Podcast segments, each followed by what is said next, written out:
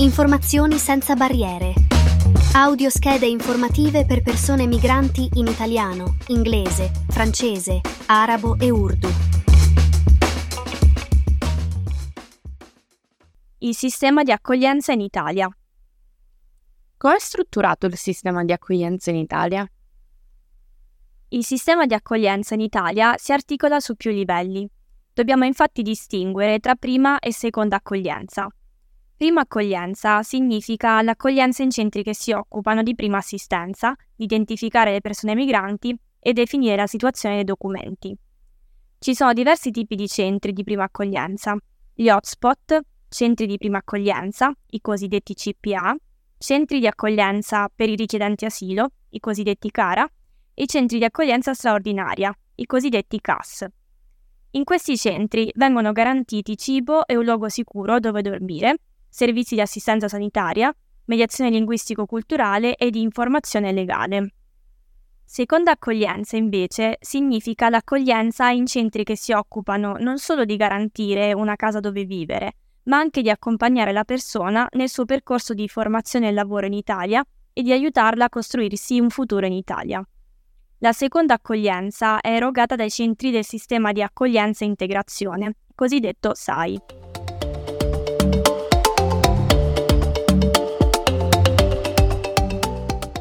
Che cosa sono gli hotspot?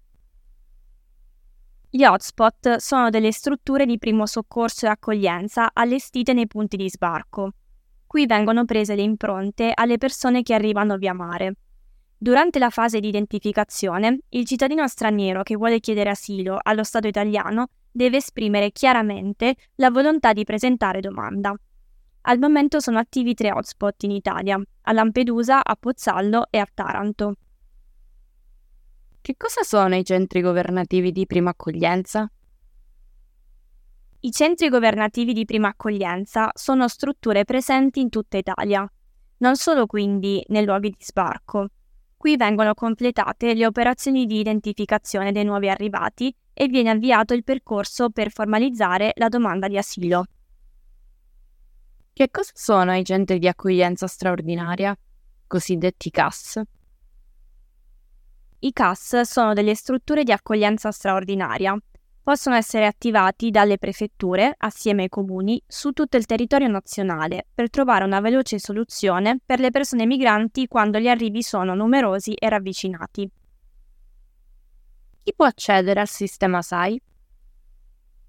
Possono accedere al SAI le persone a cui è stato riconosciuto l'asilo o la protezione sussidiaria, chi ha un permesso per motivi di protezione speciale o casi speciali, ad esempio cure mediche, protezione sociale, vittime di violenza domestica, calamità, sfruttamento lavorativo.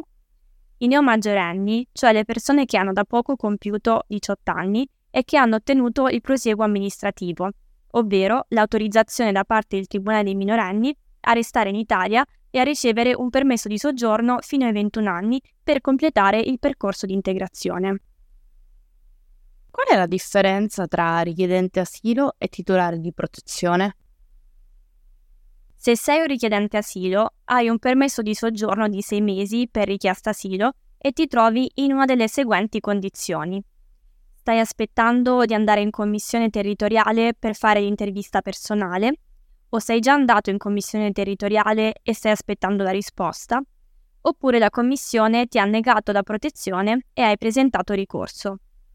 Se sei titolare di protezione, hai già ricevuto una decisione da parte della Commissione territoriale o del Tribunale, che ti hanno riconosciuto lo status di rifugiato o un altro tipo di protezione.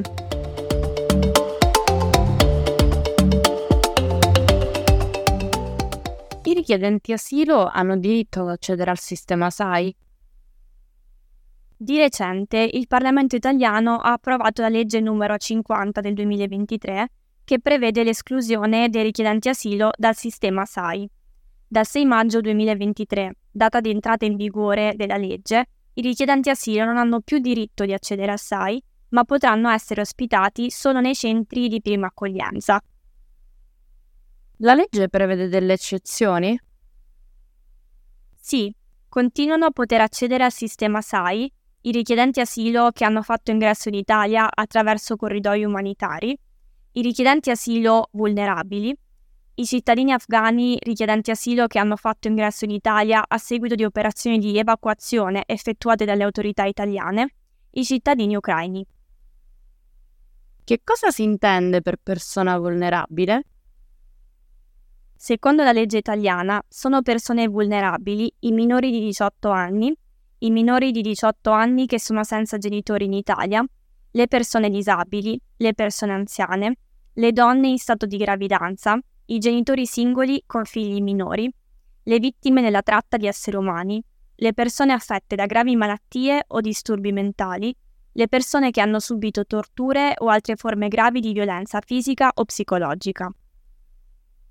Che cosa succede ai richiedenti asilo che erano già accolti in SAI prima del 6 maggio 2023? La legge che è entrata in vigore il 6 maggio 2023 non si applica ai richiedenti asilo che erano già accolti nel SAI prima di quella data e che quindi hanno diritto a rimanere nel SAI.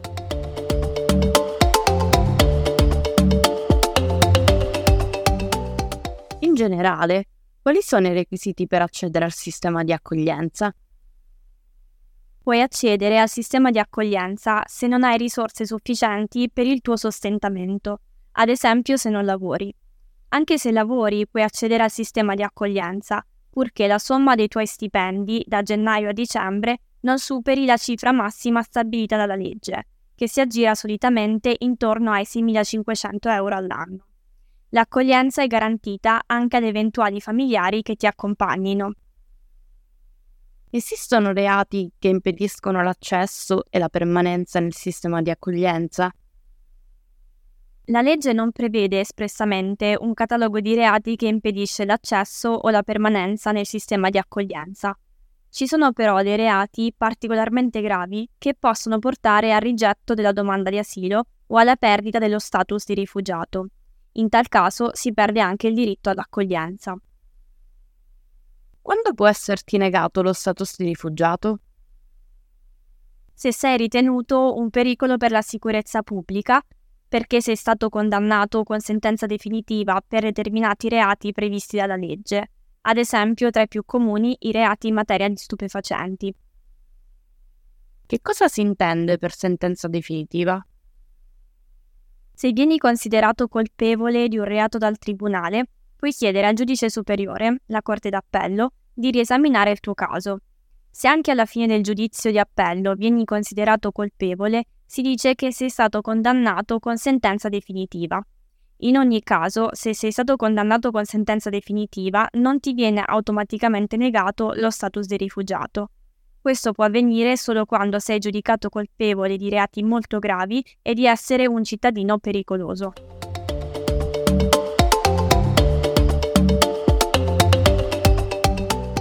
Ci sono altri casi in cui può venire limitato il diritto all'accoglienza? La legge prevede le ipotesi in cui il richiedente asilo può essere trattenuto in uno dei centri di permanenza per il rimpatrio, i cosiddetti CPR, presenti in Italia. Questo avviene principalmente se il richiedente asilo ha riportato condanne, anche non definitive, per determinati reati previsti dalla legge ed è per questo motivo considerato un pericolo per la sicurezza. Chi si trova in un CPR non può beneficiare delle misure di accoglienza, Tuttavia, anche chi si trova in un CPR ha diritto a ricevere assistenza legale e ha diritto a presentare domanda di asilo. Se hai beneficiato delle misure di accoglienza in passato, potrai accedervi anche in futuro? Se hai già beneficiato in passato dell'accoglienza SAI, chiamata in passato SIPROIMI o SPRAR, e il tuo progetto è finito, non potrai mai più accedervi in futuro. Tuttavia, se hai beneficiato unicamente dell'accoglienza CAS, hai diritto ad accedere al sistema SAI. Che cosa vuol dire essere all'interno di un progetto di accoglienza? Vuol dire avere dei diritti, ma anche degli obblighi. Per prima cosa, gli operatori e le operatrici del progetto ti leggeranno in una lingua a te comprensibile il cosiddetto patto di accoglienza, dove sono indicati i servizi erogati dal progetto i tuoi diritti e i tuoi doveri. Dovrai sottoscrivere il patto.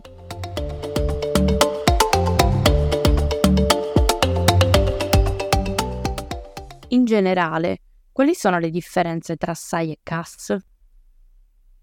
Mentre i titolari dei progetti SAI sono i comuni, i CAS sono attivati dalle prefetture.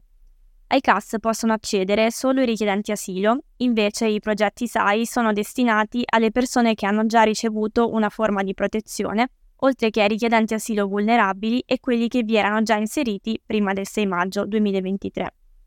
Nei CAS sono garantiti solamente i servizi essenziali, mentre nel SAI sono erogati anche servizi per l'inserimento nella società e nel mondo del lavoro.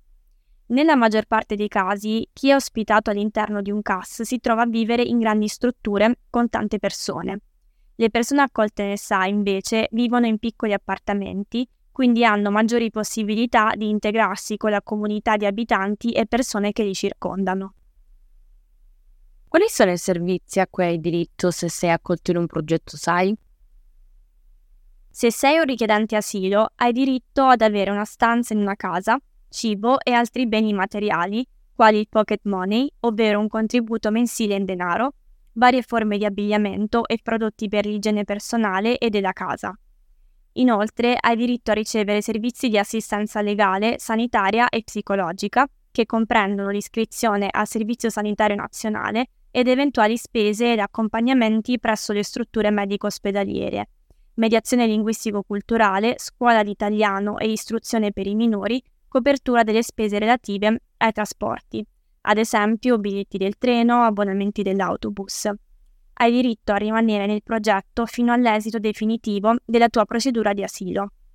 Non puoi usufruire dei percorsi legati all'integrazione.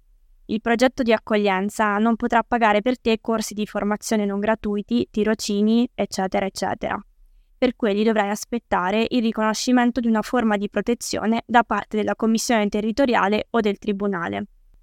Se invece ti è stato già riconosciuto l'asilo o un'altra forma di protezione, hai diritto ad usufruire anche dei servizi dedicati alla formazione professionale, alla ricerca di un tirocinio, di un lavoro e alla ricerca di una casa.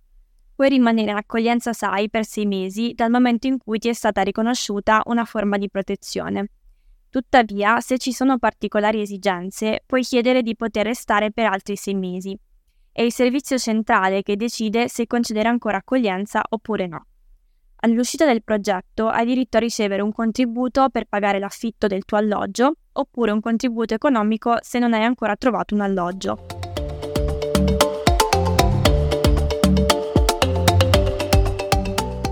Cos'è il servizio centrale? Il Servizio Centrale monitora tutti i progetti di accoglienza attivi sul territorio nazionale, autorizza le spese, valuta se concedere l'accoglienza oltre il tempo previsto a chi ne fa richiesta e dispone, se necessario, la revoca delle misure di accoglienza. Quali sono i servizi a cui hai diritto se sei accolto all'interno di un CAS? Hai diritto ai seguenti servizi essenziali: vitto e alloggio, vestiario e prodotti per l'igiene personale, mediazione linguistico-culturale, assistenza sanitaria che comprende l'iscrizione al Servizio Sanitario Nazionale ed eventuali spese mediche e accompagnamenti presso le strutture medico-ospedaliere, informativa legale, orientamento di base ai servizi del territorio, come ad esempio centro per l'impiego, ufficio anagrafe, copertura delle spese relative ai trasporti presso la questura o la commissione territoriale, ad esempio i biglietti del treno. In seguito all'entrata in vigore della nuova legge, se sei accolto all'interno di un CAS, potresti non avere più accesso all'assistenza legale durante tutta la procedura di richiesta asilo, all'insegnamento della lingua italiana e al supporto psicologico. Tuttavia, ci sono molti servizi sul territorio che possono supportarti nel tuo percorso migratorio, come ad esempio centri di ascolto, patronati, sportelli informativi messi a disposizione da associazioni ti consigliamo di cercare i servizi presenti sul territorio in cui vivi e di fare riferimento a questi.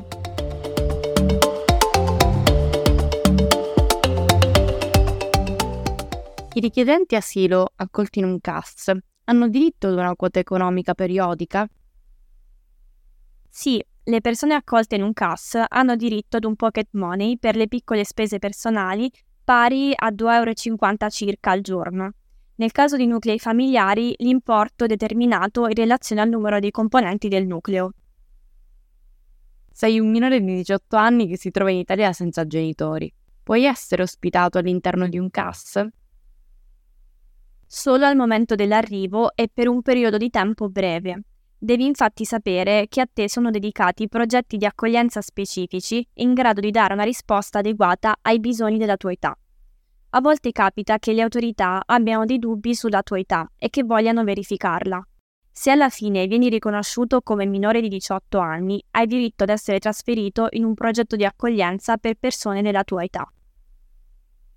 Sei entrato in un CAS come richiedente asilo e in un momento successivo la Commissione ti ha riconosciuto l'asilo o un'altra protezione. Puoi rimanere nel CAS? No, se hai ricevuto una decisione positiva da parte della Commissione, la tua accoglienza in CAS termina. A questo punto hai diritto ad essere trasferito nel SAI. Se la Commissione territoriale ha rigettato la tua domanda di asilo e non ti ha riconosciuto nessuna forma di protezione, puoi rimanere in accoglienza in un CAS sì, ma solo se presenti ricorso, cioè se con l'aiuto di un avvocato chiedi al giudice di riesaminare la tua domanda di protezione internazionale. In questo caso puoi rimanere in accoglienza in una struttura CAS fino alla risposta del giudice. Attenzione, il ricorso deve essere presentato nel termine di 30 giorni o 15 giorni a seconda delle motivazioni del diniego. Se anche il Tribunale rigetta la tua domanda di asilo, potrai rivolgerti al giudice supremo, chiamato Corte di Cassazione. In questo caso la permanenza nel CAS è consentita fino alla decisione finale della Corte di Cassazione.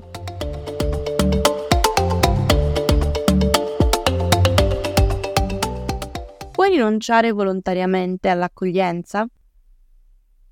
Sì, se sei accolto in un progetto SAI o CAS, puoi lasciare definitivamente la struttura in cui sei ospitato, comunicando la tua decisione agli operatori e alle operatrici del servizio.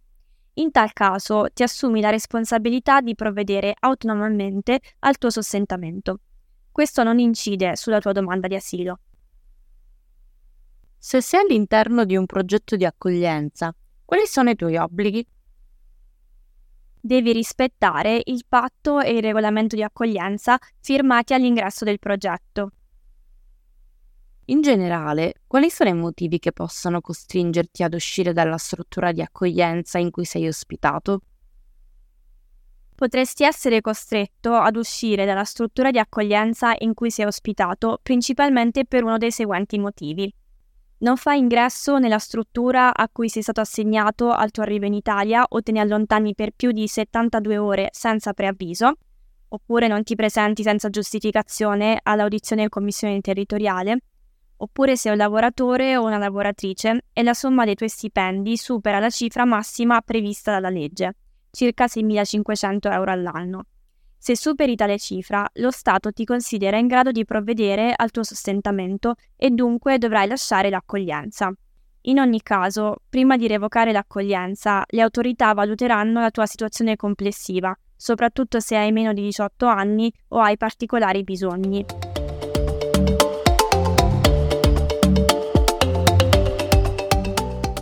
Che cosa succede se fai ritorno presso la struttura in cui si è accolto dopo un'assenza di 72 ore?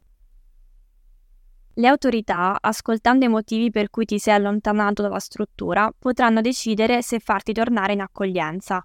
Questo avviene solitamente se il tuo allontanamento dalla struttura è stato causato da forza maggiore o da gravi motivi personali. Quali sono le conseguenze del superamento del limite reddituale anno? La prefettura e il servizio centrale svolgono controlli periodici. Se il tuo reddito è superiore al limite di legge, oltre a rischiare di dover rinunciare all'accoglienza, potresti ricevere una multa altissima.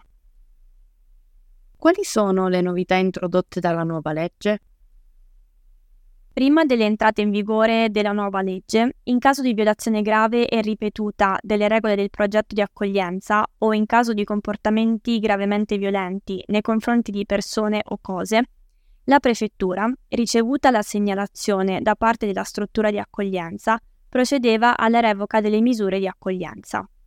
Oggi, al posto della revoca, la prefettura può disporre, oltre al trasferimento in un'altra struttura, la sospensione di alcuni dei servizi erogati dalla struttura di accoglienza oppure la sospensione o la revoca di alcuni benefici economici.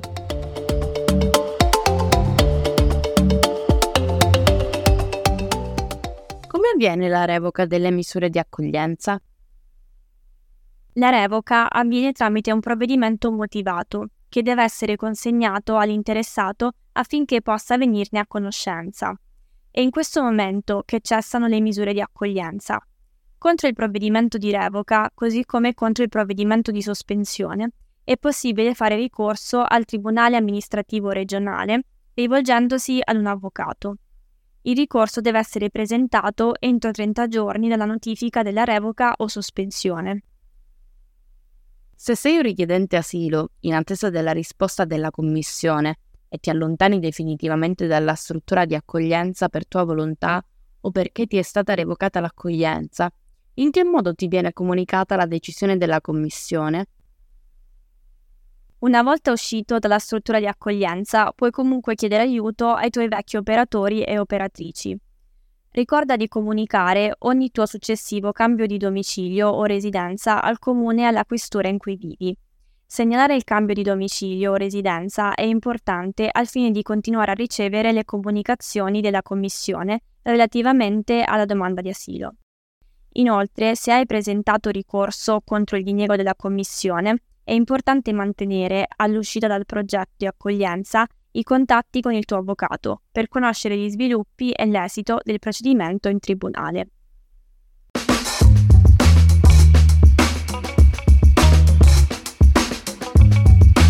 Informazioni senza barriere. Un progetto di Melting Pot ODB, realizzato con il sostegno dei fondi dell'8 per 1000 della Chiesa Valdese. Le schede pratiche sono disponibili su meltingpot.org.